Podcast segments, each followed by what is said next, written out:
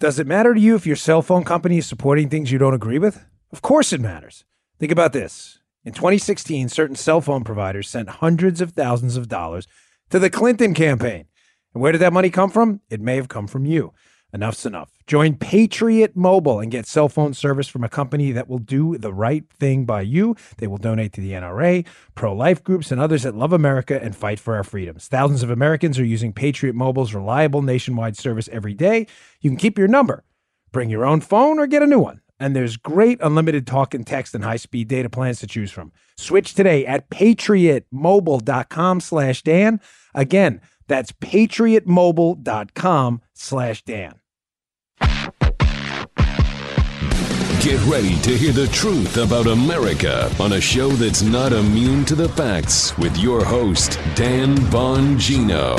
Here we go. It starts again. Renewed attacks on, of all people, you thought you heard the end of it. You have not. Brett Kavanaugh. Yes, the Kavanaugh uh, conspiracy theories start again. Ladies and gentlemen, uh, sadly, it was a stacked news weekend. Welcome to the Dan Bongino Show. I'd welcome producer Joe, but I gave him the Monday off today. He's doing some behind the scenes production stuff. Didn't want to overwhelm with work. And just an FYI for our regular listeners, we love you. Uh, I really appreciate your loyalty to the show. We have a bit of a screwy recording schedule this week. So if the IG report drops, and we'll get to that, don't worry. We're going to have you covered either way. But I've got a surprise announcement I'll make at the end of the week or so. Um, some good news, nothing over one, but you want to stay tuned for it. But it's kind of tinkering with our recording schedule.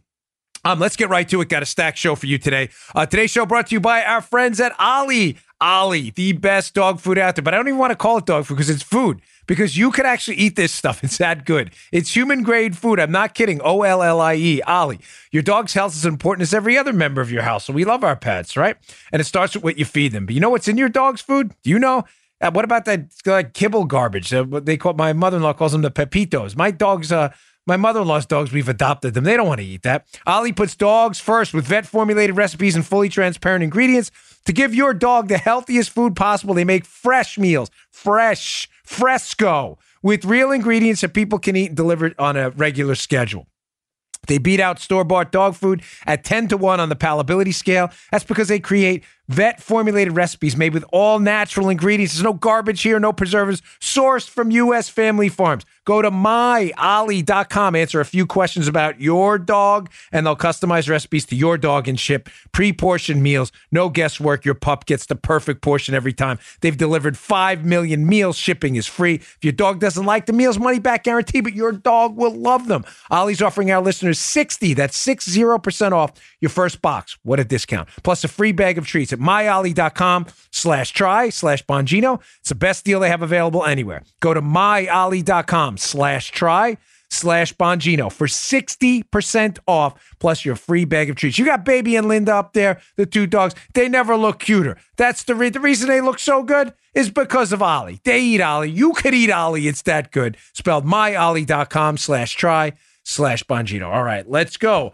Ding, ding, ding. I've got to improvise the Joe Armacost bell. Story number one Brett Kavanaugh fake news in the New York Times round 672,526,224.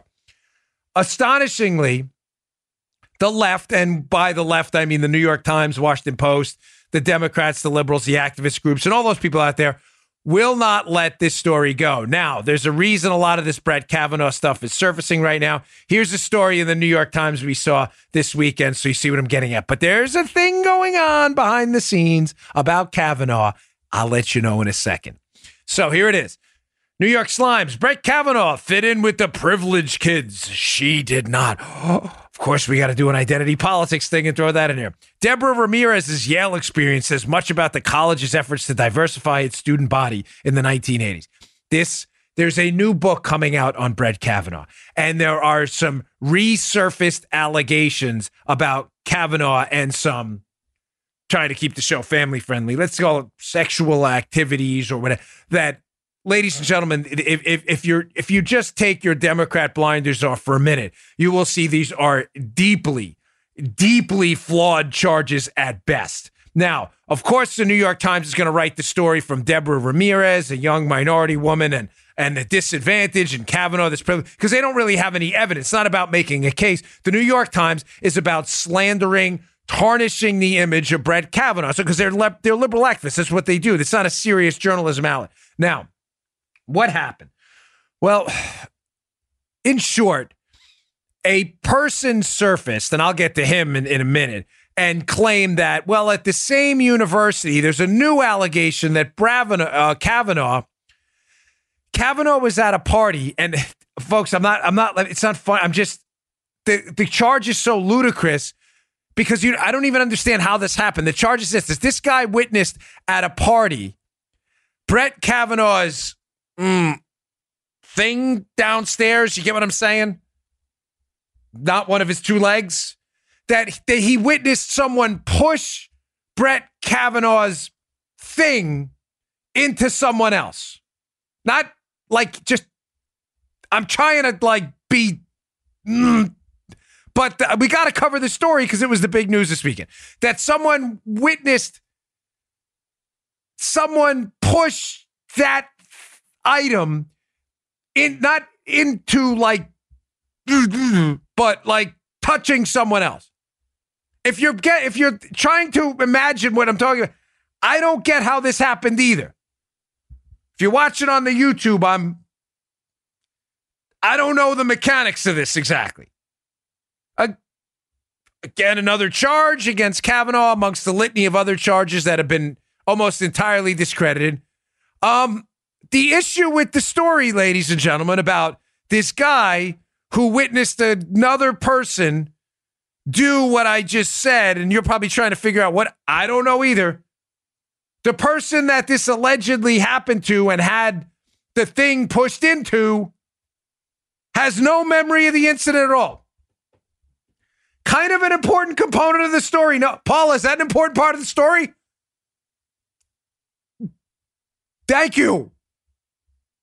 She's like producer, uh, Mr. Producer Rich on Levin show. He doesn't even go over the mic. The person who this allegedly happened to doesn't have any memory of the incident. Folks, when is it going to end? I'll get to what's really going on in a minute. Thank you. National Review has a great story, along with Matt Palumbo on our website, who has another great story about the connections of the guy making the allegation. But first, John McCormack, National Review. Please read the show notes today. They're really good. I have Matt's debunked this story too in there. National Review.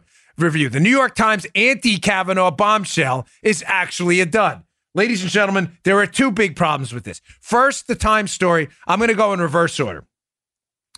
They they're trying to claim now that the Ramirez story, which is a different story, that Kavanaugh exposed himself to this woman, Deborah Ramirez, that they're making into an identity politics story. National Review points out kind of a big problem with the Ramirez story, too. Check this out. Again, this it, it never ends, folks. This is about the new book they're writing where all these allegations surface, right? The book isn't released until Tuesday, but the excellent Molly Heming, uh, Hemingway, by the way, got a copy. And she writes on Twitter The book notes quietly that the woman Max Stier, or Steyer, that's the guy alleging about the pushing of the thing into the person thing, the book notes quietly the woman Max Steyer named as having been supposedly victimized by Kavanaugh and his friends denies any memory of the alleged event. Omitting this fact from the New York Slime story is one of the worst cases of journalistic malpractice in recent memory. Folks, you know, listen, I, am not virtue signaling by telling you, and I hate that term, and I, I really do because you can't say anything without someone claiming you're virtue signaling something. But I feel the need to throw the caveat in there. Obviously, sexual assault, eh, this stuff's not a joke. The problem is it's being treated as a joke and a farce by people at the New York Times who are now adding to the stigma that sadly surrounds some victims of sexual assault who have a serious story to take and sometimes may not be believed because of reporting like this. You think it's an important fact to note that the person, this guy Steyer, oh, by the way, um, we have an interesting connection to him and the Clintons in our debunk this. Max Steyer, who who's been a noted rival of Brett Kavanaugh for a long time, and by the way, he's been curiously um, underspoken about this incident since he reported it to the FBI during the background check. You think it's important to note that the guy who reported this incident against this person, that the person who it allegedly happened to has no memory of it? Folks, what's happening to Kavanaugh is a cosmic disgrace I have not seen in my lifetime. Well, I shouldn't say that. I remember Clarence Thomas. And of course, always led by horrible, awful people who claim to be liberals. They're not liberal at all, they're tyrants. Paul, am I try- is this making sense, this story? I don't have the audience ombudsman Joe with me, so I need your feedback. You get what I'm okay. There's another allegation in the story from the National Review piece. Check this out. This is the Ramirez story. I said I was going to do it a bit backwards. Ramirez is a different story. There's been some allegation that Kavanaugh exposed himself there, but the Na- National Review has an interesting take on this too. We already knew before Kavanaugh was confirmed last October that the corroborating source for Ramirez's claim, again, a different claim than the one Steyer put out there, the new one, that the source for Ramirez's claim, classmate Kenneth Appold, was not present when the alleged incident occurred. But Appold told the New Yorker he was 100% sure he heard about it from an eyewitness. Shortly before Kavanaugh was confirmed, the New Yorker reported that Appold's supposed eyewitness said that he had no memory of the incident. Ladies and gentlemen, I'm telling you what's happening to this guy. It's really unfathomable. The moral stain on their country that we're allowing this to happen with our media. And I, you know, Trump tweeted out this weekend, and I agree with him. Kavanaugh needs to start suing people. I, I know he wants to take the high road. He's a Supreme Court justice. I get it. Listen to me. This is never, ever going to stop. So you understand the first story was made by a third party. The first story we talked about Steyer. This guy Steyer He's a, he's not the victim. He says he knows of a person who was a victim of Kavanaugh, but the victim has no memory of it. Then we have this woman Ramirez who says, "Well, he exposed himself. Here's my eyewitness who says, "Well, I wasn't an eyewitness, but someone else told me about it." And the person he says told him about it says, "I have no memory of that at all." Ladies and gentlemen, this is real. This is real. This is really being reported as journalism. Kavanaugh, I agree with Trump in his tweet, needs to start suing immediately for millions of dollars, life savings on people. And I get it. There's going to be liberals. This, these people are survivors. They shouldn't be sued. No, ladies and gentlemen, there are legitimate survivors of sexual assault that there have a serious case to make. Unfortunately, the evidence should drive the case. Everybody in the United States, no matter how evil the charge or allegation is, is entitled to a presumption of guilt and due process. This is out of hand right now. You have an eyewitness who's not an eyewitness who says he heard it from an eyewitness who says he wasn't an eyewitness. And then you have another case, a third party says it happened. The guy seemingly disappears, has connections to the Clinton atmosphere. And then all of a sudden shows up again, leveling charges against Kavanaugh about an incident that the victim of the incident says they have no memory of. Kavanaugh needs to start suing the living daylights out of everyone who does this. It's outrageous. You are destroying due process in this country and the credibility of legitimate survivors of sexual assault and people who have been sexually harassed and assaulted. You're destroying it because you're not adhering to the standards of journalism. You're adhering to the tactics of the liberal activist crowd. And it is deeply disturbing.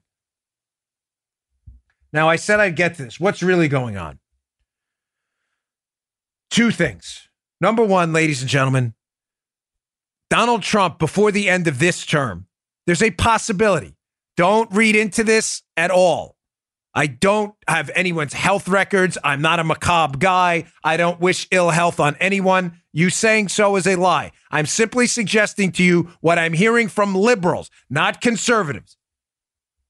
There may be another seat that opens up. May.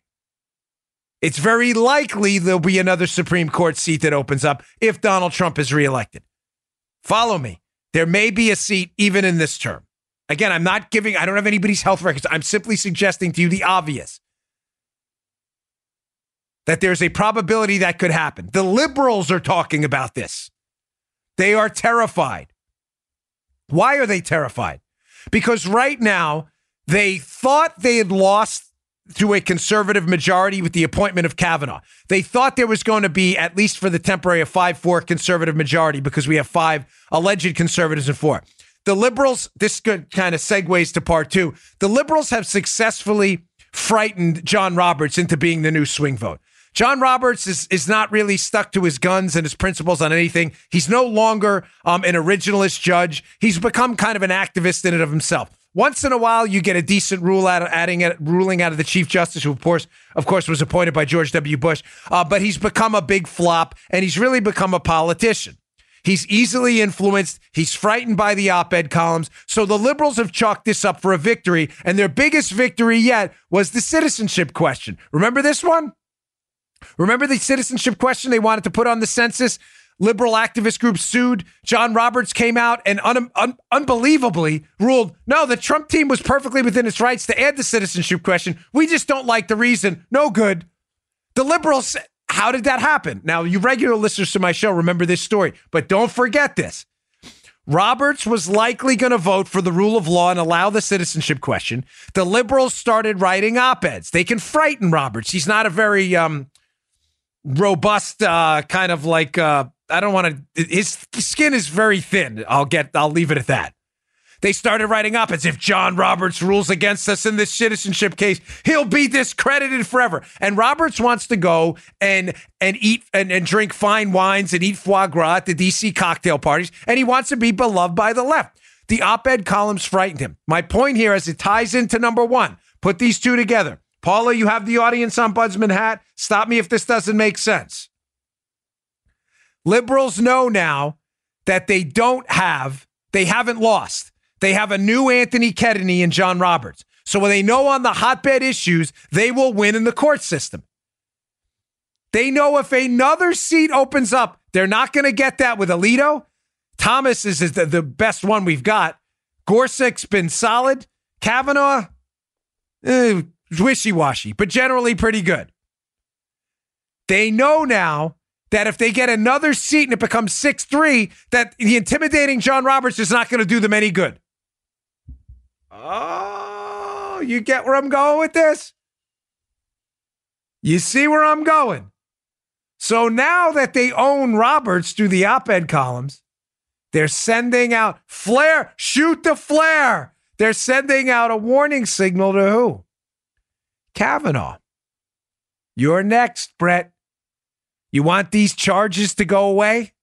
You want these, I mean, you want to talk about thin gruel, no evidence charges that continue to appear that, I mean, can you imagine being on, you have kids, you go to church every weekend and you have to read in the paper about charges about you exposing yourself and you're mm, touching some, mm, and there's never an eyewitness, and the eyewitness isn't the eyewitness, and the person who can you imagine this? How embarrassing this is for this poor guy? Liberals are trying to do what they did to Roberts in a more personal, vitriolic, malicious way.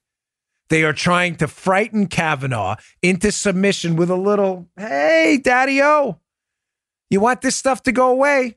You give us a few good rulings on our side, maybe we'll let this go. Ladies and gentlemen, do this footnote, Rush Limbaugh, thank you for this great expression. Do not doubt me. And I'm sure Rush would tell you the same thing. That is exactly what's going on right now. Did that make sense? Thank you. You sure? All right, good. now I know. Right, I'm like, all right, I got more news for you. Don't go anywhere. The IG report has been concluded. That does not mean it's going to be released anytime soon.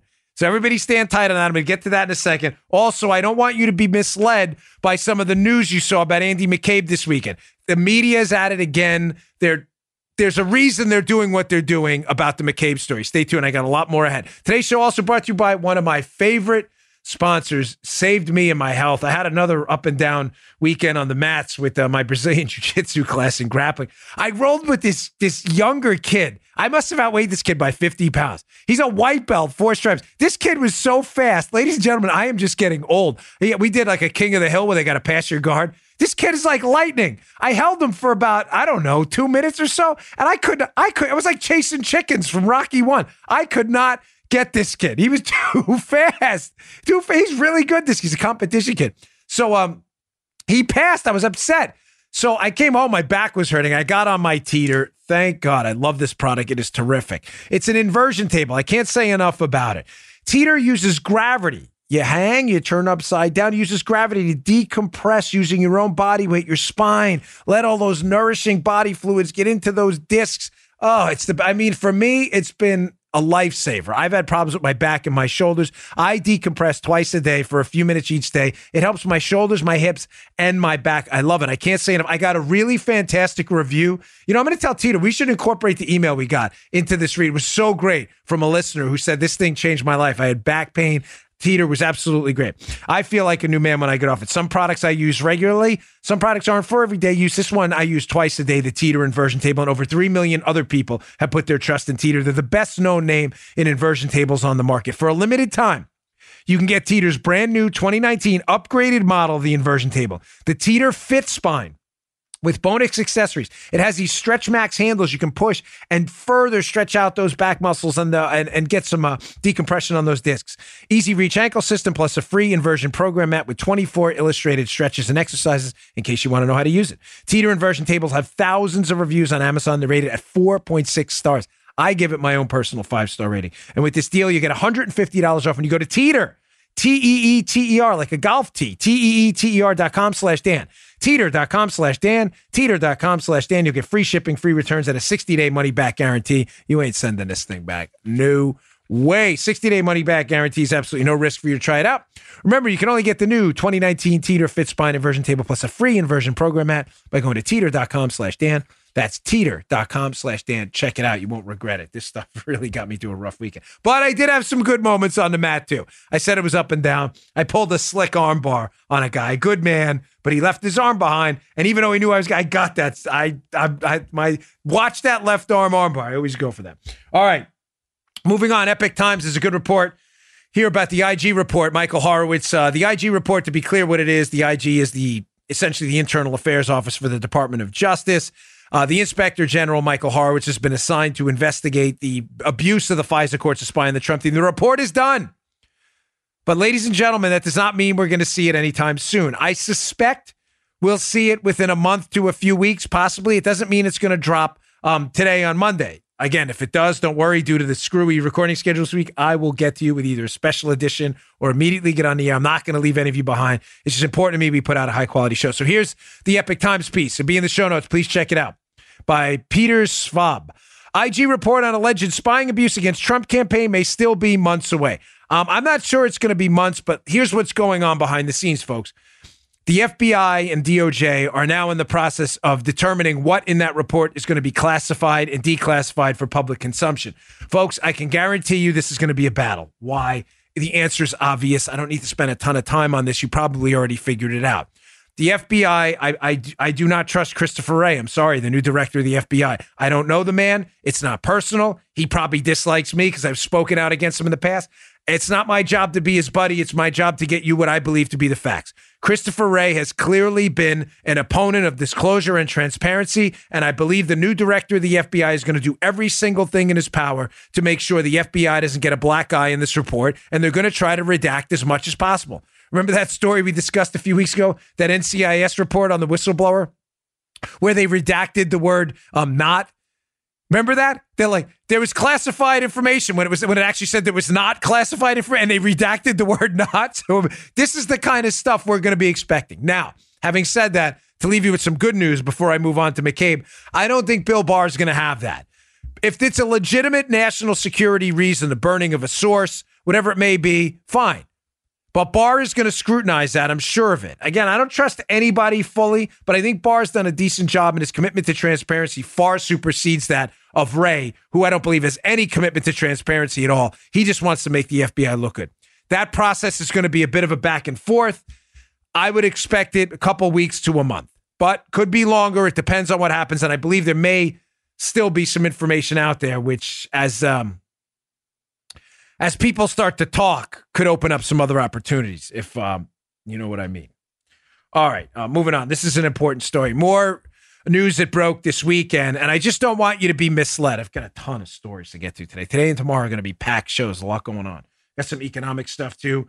Uh, what else do I got here? Oh, oh, the debate. I still got something on the debate I missed, so don't go anywhere.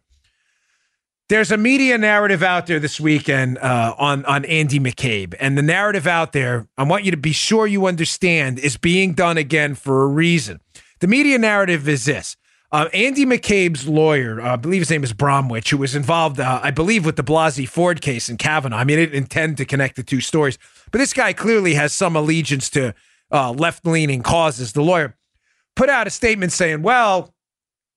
I thought we had a grand jury. Remember, we covered this last week. A grand jury impaneled on on McCabe. If there was no indictment, then what? A client? What? He didn't do anything, so we should put it out that there was no indictment, and we should all move on, folks. This is such a. You tracking me here? McCabe's law, and listen, McCabe's got the constitutional right to a solid legal defense. I don't. I'm not knocking his lawyer because he works for liberals. Lawyers can work for whoever they want. I mean, even John Adams represented people who, at the time, others considered suspect, one of our founding fathers. I'm not knocking this guy for getting an aggressive lawyer, McCabe. McCabe, unlike, uh, I'm not a liberal, I'm a conservative, I, I'm not a tyrant. McCabe has the right of a presumption of innocence in a court of law and to, a, and to a, an astute, smart, vibrant legal defense. But the lawyer's statement is nonsensical. The lawyer who put out the statement, McCabe, listen, you need to put out a statement. There's no indictment. You should move on. He has no idea what's going on. Grand jury, uh, grand juries, the proceedings are secret. He doesn't know that. Andy McCabe, uh, excuse me, Andy McCarthy has a complete dismantling of this must read uh, National Reviewer of this nonsense. Andy McCarthy was a lawyer himself, a skilled one, and a brilliant analyst. National Review, National Review is getting a lot of work from us today. Uh, why it's unlikely the McCabe grand jury voted against indictment. September 14, 2019, Andrew C. McCarthy in the show notes today. Remember, the media is interested in getting this story out there in conjunction with McCabe's lawyer because McCabe is anti Trump, doesn't like Trump. The media hates Trump and they're not doing journalism. So they're trying to put public pressure out there to speed up the Department of Justice to make this whole Andy McCabe thing go away because it's going to look bad for the anti Trump conspirators. Does that make sense? Audience ombudsman? You get it? You're not paying attention to me out there. You're not, right? You're not paying attention. You're not, I can tell you're not. See, when she answers, I nod. When she doesn't, I sit here and look confused. So that's the story. The Bromwich and, and McCabe legal team, they want to make it appear that Andy McCabe did nothing wrong. Folks, this is nonsense. There are a couple of points in this McCarthy piece. I'm going to give you the inside baseball on what really happens with grand juries. Grand juries are not juries, it is not a trial. A grand jury is a secret proceeding that is not adversarial. It is, I, I believe, 18 to 23 members. You don't have to have any unanimity in a grand jury. The proceedings are secret, they are not open, and the defense attorney does not get an opportunity to present this case. What am I trying to tell you? McCabe's story and his lawyer here that there was there was probably no indictment is if there was no indictment, they didn't seek it. Nobody seeks an indictment in the federal court system and doesn't get it. You ever hear the old line, you could indict a ham sandwich? Folks, it's true. I'm sorry, but it's true. I've sat in grand juries as, an, as a federal agent and testified there. If you, what's it? I, don't know any easier way to explain. If you don't get what they call a true bill or an indictment, and you, you only need 12 of the grand jurors, you only need 12 of the 23, if you even have 23. If you have a quorum and you get 12, you only need 12 of them. If you can't get a true bill out of an indictment, I'm not kidding. And any lawyer, please email me if I'm wrong. Email me if I'm wrong about this. If you go to a grand jury and they don't give you a true bill, ladies and gentlemen, you may be the worst attorney in the history of the legal profession. I do not know of a case I worked. I worked about 20 to 25 as an accessory agent and the case agent. I have heard of offices in my of agents agents in my office and in the other FBI office who for I have never ever amongst all of my work with DEA, IRS, TIGTA, ICBP, whatever they were at the time, Customs and Border Protection. They were the uh, Customs and and ICE was separate back then. It were Immigration and Naturalization Service. I have never heard ever in my life of a U.S. attorney walking into a grand jury to get an indictment and not walking out with a true bill or an indictment on that person. Ever. You, I, I can't even imagine the humiliation. You would have to do the walk of shame on steroids down the office. Like the everybody would close their door. You would books would be written about your incompetence. Ladies and gentlemen, this almost never happens. Now, I kind of hinted at why, but I'll go through a couple of reasons. There's no double jeopardy in the grand jury. You know what double jeopardy is for a trial. If you try me and Paula for felonious mopery in the umpteenth degree, and me and Paula win the case, the government cannot bring that charge again for that crime. They can charge us for something separate. That's over. There is no double jeopardy. You do not get two bites at the apple at a trial. Ladies and gentlemen, that does not apply in a grand jury. There, you can go back as many times as you want and try to get that indictment. There is, so this is why this story is so ridiculous. Not that there's been no indictment, that the jury would have turned down an indictment is absurd. The attorney will just go back and ask the jury what they're missing. Remember, it's not a trial. The jury, the grand jury is instructed you are not convicting this person. You are simply stating the evidence I'm giving you. Remember, there's no defense attorney to refute the evidence in there. It's all secret. You are simply stating there's no probable cause that you just don't believe me. And then the U.S. attorney will go, "What got what? What problem did we have, guys?" And if really, if the if the case is really faulty, the grant maybe the U.S. AUSA doesn't go back. The assistant United States attorney, but they would have never brought it in the first place if it was that faulty. So number one, there's no double jeopardy. You can keep biting at the apple. Number two, again, there's no defense. We already talked about it. Number three, it doesn't have to be unanimous. You only need 12 people out of 23. You can even have a few people. Usually they are unanimous, by the way, because there's no defense attorney. You just walk in there and tell the story you want to tell. You can't lie, obviously. When you're a federal agent, you go, I think this guy did it for this reason. I swear this is true.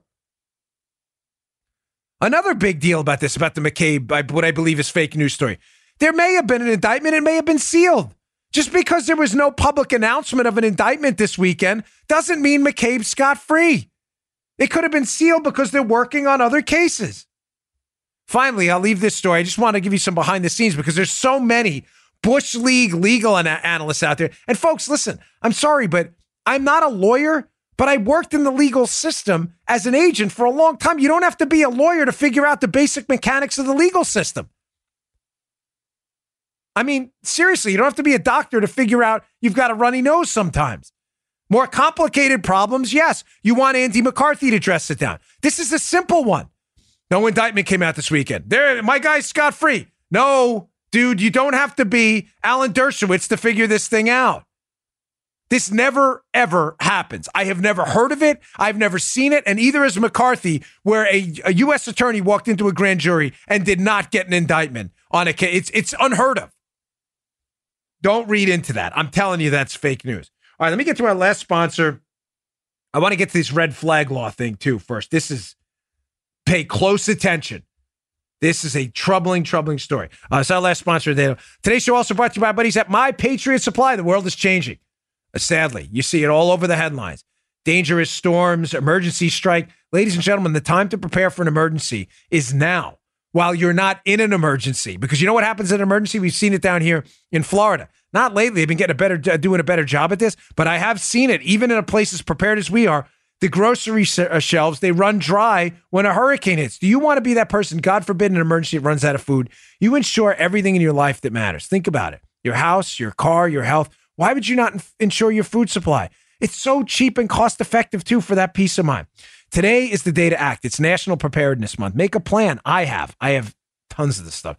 I built an emergency food storage supply plan. You should too. I prepare with my Patriot Supply. They lead the preparedness industry and sell emergency food, gear, and water filtration products that you may need at some point.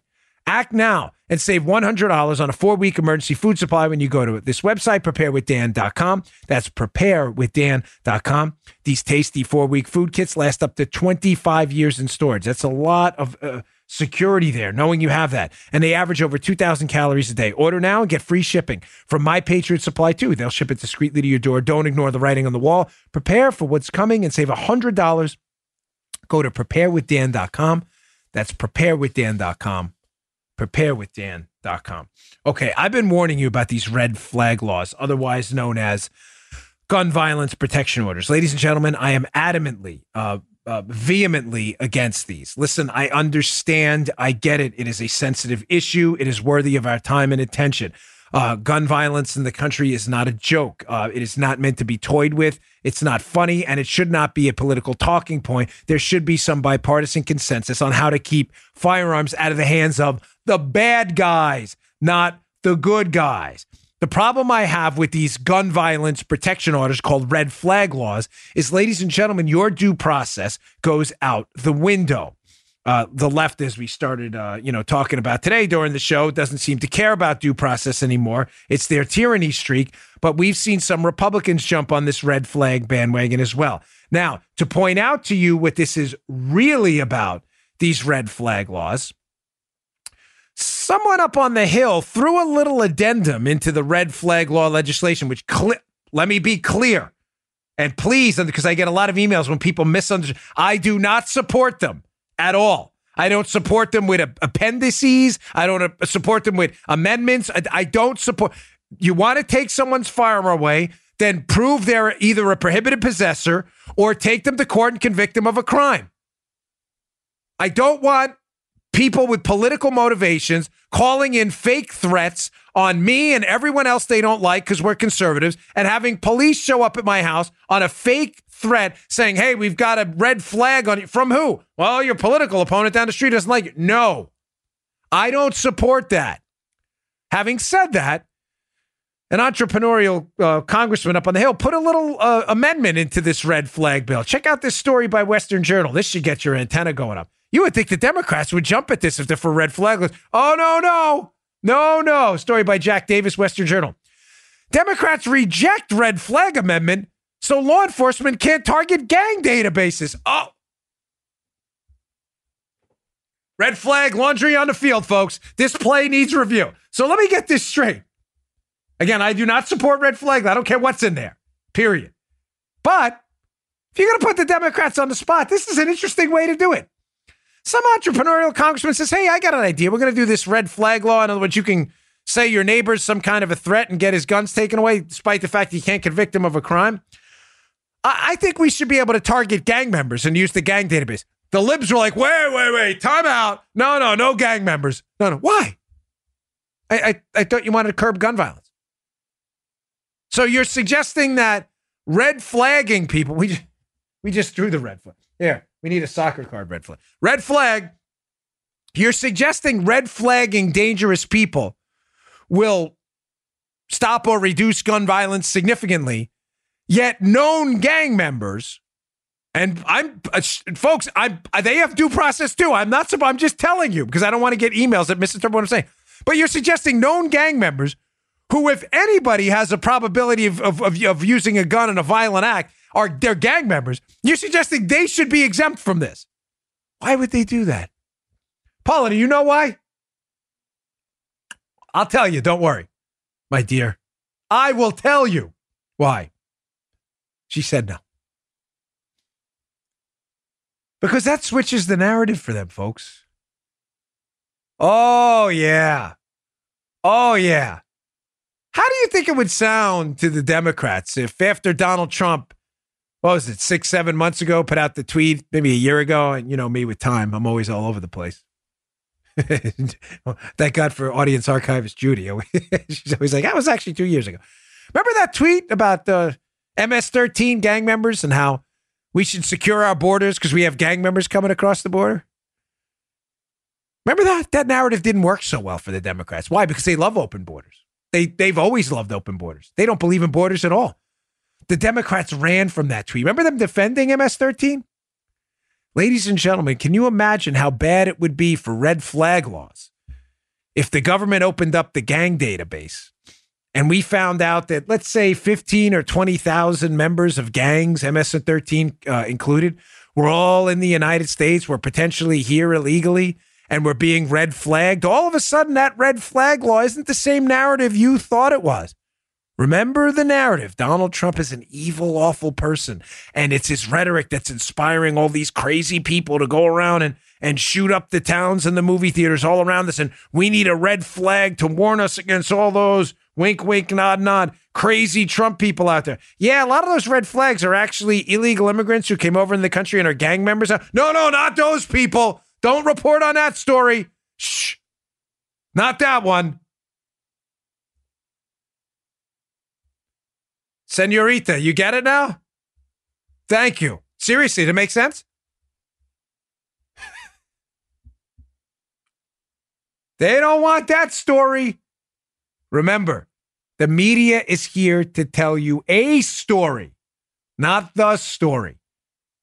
And the narrative, the A story they want to tell you, is Donald Trump's rhetoric. He's such an evil, horrible person, inspiring all of this stuff. And we need these laws to go get the guns from those evil Trump supporters. Actually, a lot of those people are, are gang members who may be in the country legally. Well, no, no, no, we don't want that. That's a law and order narrative that fits into the pro Trump. We can't have that. We're not here to do journalism. We're here to do activism. Liberals. Liberals are not here to stop gun laws. This is not a fake news story, by the way. This is a story about liberalism and the curse it's become. If you really support these things, gang members should be the first people you target. They get an exemption? You must be kidding me. Always peel the onion, ladies and gentlemen. There's always a story here, always a story beneath the story. All right, moving on. I saw a really good story in The Economist. They print a lot of left wing garbage, but they occasionally have really good stuff that I'll, I'll, read and look into. I enjoy some of their stuff. They had this great piece up, just a, kind of a quick aside on, you know, I love economics and productivity and how we become wealthier and why we're the greatest country on earth and an economic powerhouse. And a lot of times my economic stories can be rather macabre and, and down and, and, and desperate and, dis, and, you know, reek of despair. Ah, the debt, it's out of control. It is. The debt is out of control. But I, and, and we should worry about it. And I talk about it all the time. And I don't think we're going to be able to pay our way out of it. But I have said to you often that if we could just get the government out of the way and let our economy flourish, we may be looking at an era of productivity through materials sciences, the sharing economy, healthcare and, and medicinal innovations. I mean, think about what a cure for cancer would be worth. We may be looking at an explosion in productivity and wealth in this country that unbelievably could pay off the debt if our economy grows. Remember the rule of sevens, right? If, you, if we can hit like anywhere close to 7% growth, the economy would almost double in, in 10 years. If you hit consistent 4% growth, we double in about 17, 18 years, which would make our debt appear smaller. I saw this piece in The Economist. It was fascinating about how computers, it's uh, the title um, is Chips with Everything, How the World Will Change as Computers Spread into Everyday Objects the Internet of Things will fundamentally change the relationship between consumers and producers. It's is a couple different angles in this piece. One of them, the the big angle takeaway of the piece is a little different than what I just said, but I'm going to tie it to that, how productivity and how these things will get better.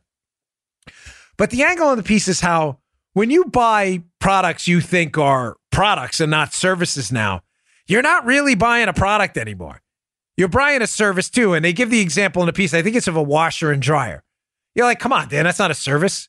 We're not buying, you know, uh, uh, paying someone by the hour to wash their clothes. You're buying a machine. It's a product, no question. Is it really? They tell this story in the piece how all these products now in the Internet of Things and in the future are going to be running complicated software. Probably software more complicated than went into the Apollo 13 mission. Computers are going to run these things. They're going to sense, they're going to report back to the homeowner on an app when the close done, when the lint is building up. So it's interesting that what happens when that software code becomes obsolete? And the, they write in a piece. I love this story. The washer and dryer won't work anymore. And they're saying the problem they're having with a lot of these companies that sell what you thought were products, they're really selling services that when the service isn't around, the product doesn't work either. So what happens if five or six years if you buy a I don't know Joey Bag of Donuts washer and dryer and it's great and then the company goes out of business and they don't upgrade the software and then the software craps out. Ladies and gentlemen, you're SOL if you know what I mean. You got a washer and dryer that don't wash and dry anything because the service component of that is no longer valid. And they tell an interesting story in there as well of, I believe it's a Microsoft, and how Microsoft had this ebook site and people accumulated these libraries of ebooks, and the Microsoft shut it down, and then everybody lost their ebooks. Like that was the end of it. So the that's the downside. The upside in the future, ladies and gentlemen, of this is that productivity is going to explode.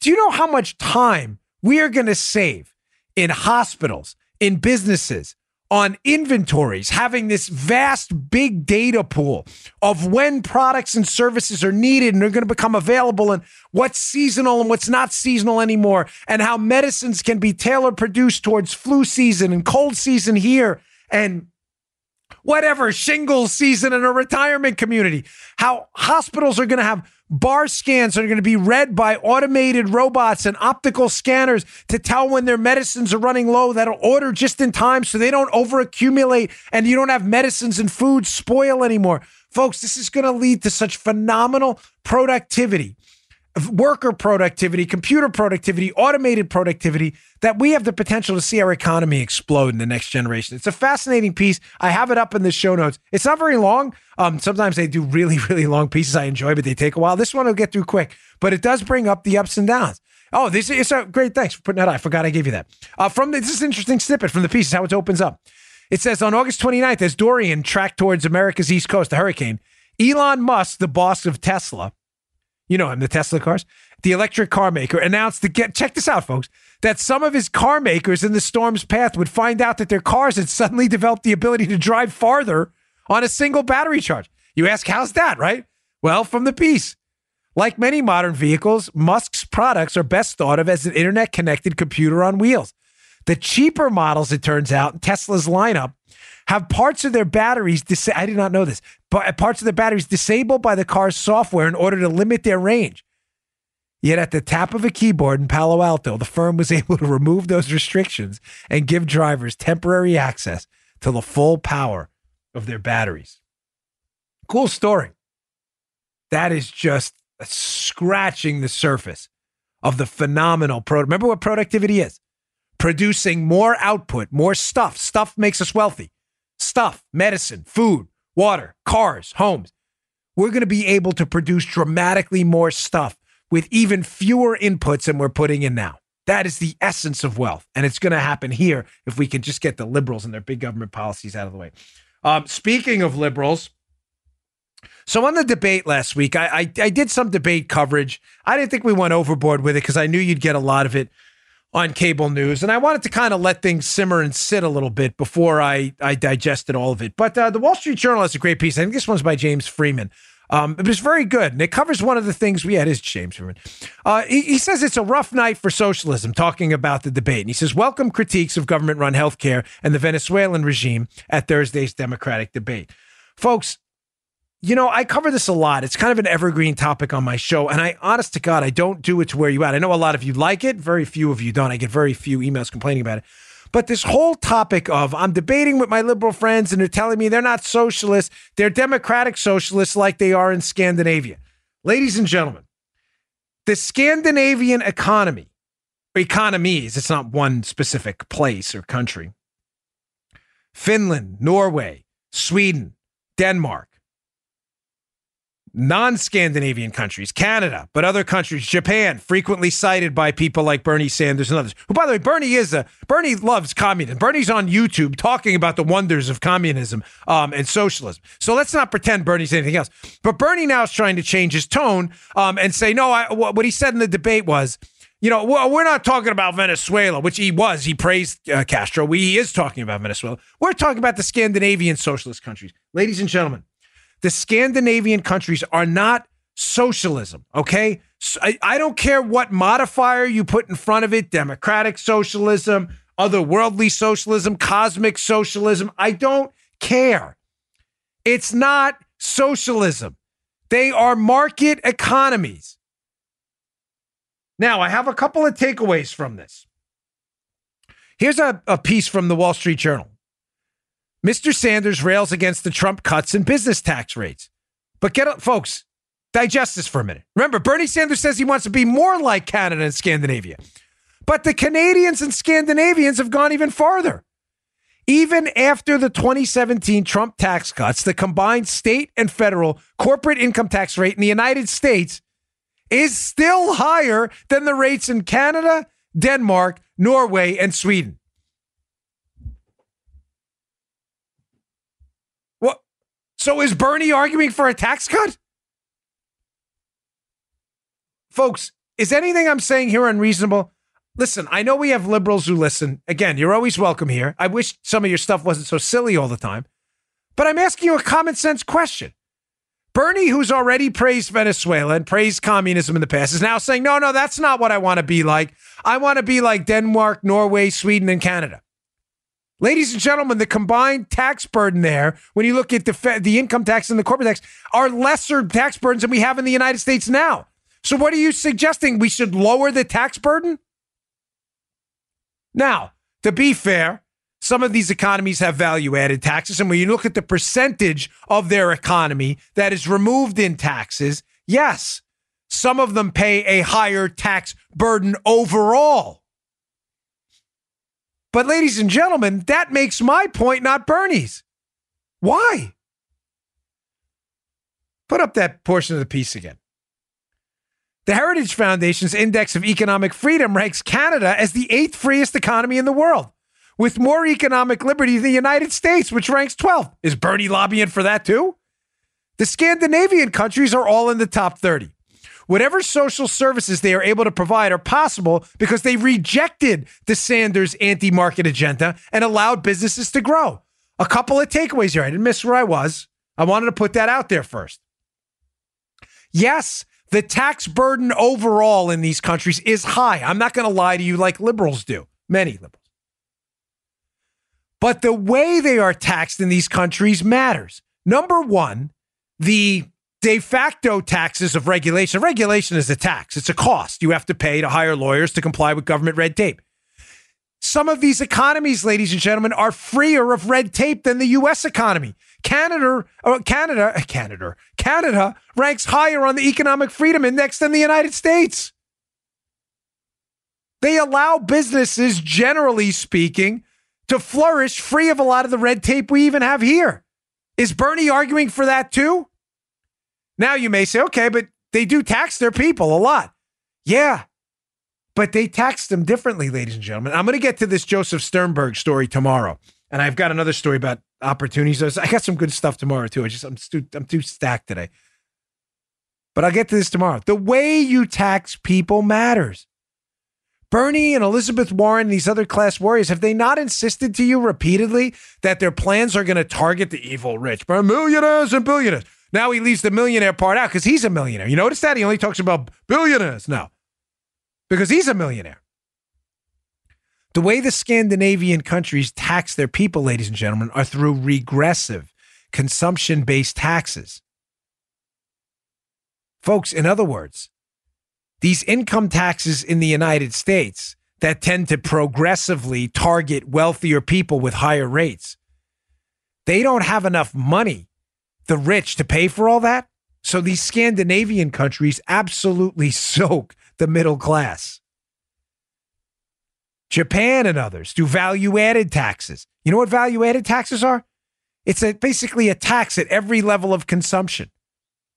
And when you pay for the end product, it is a, a monstrous sales tax on that transaction. Why do these affect? Now, who do they affect more? And I'll get to this tomorrow too. Who do those affect more as a percentage of their income? Think about it. Affects the poor, ladies and gentlemen consumption is the overwhelming majority of what people who are poor and middle class do. They they have to pay uh, they have to go out and buy food. That food budget for a wealthy multimillionaire, potentially billionaire, is minuscule, folks. You can only eat so much. Consumption taxes on food and clothing for them is peanuts. It's one one millionth of their income, if that. But for the poor and the middle class, clothing, food, necessities, that's a lot of money. And that's a lot of tax.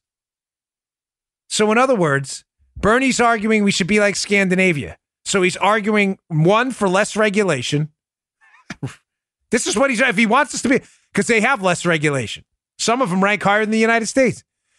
Two, he's arguing for lower corporate income taxes and income tax rates because many of those countries have lower rates than we do. And third, he's arguing that to make up for that loss in the corporate and income tax rates that we should consumption tax people to death, which affects the poor and the middle class and the elderly, by the way, as well, who have to consume products, obviously, to stay alive. And many wealthy folks obviously spend their money because they're at the end of their lifespan. You understand that nothing Bernie says to you is true? Everything he's arguing for is the exact opposite of what he claims he's arguing for. He says he wants to be like Scandinavia. What? Less regulation, lower taxes, and higher taxes on the poor middle class? That's what Bernie Sanders is arguing for. Don't believe any of the nonsense.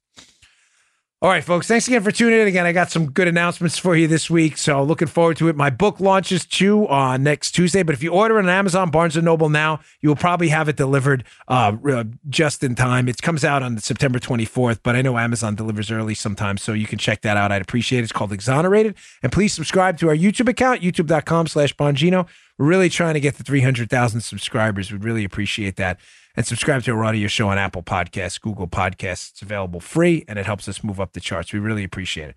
I'll see you all tomorrow. Don't miss the show. I got some good stuff. Take care. You just heard the Dan Bongino Show. You can also get Dan's podcasts on iTunes or SoundCloud and follow Dan on Twitter 24 7 at DBongino.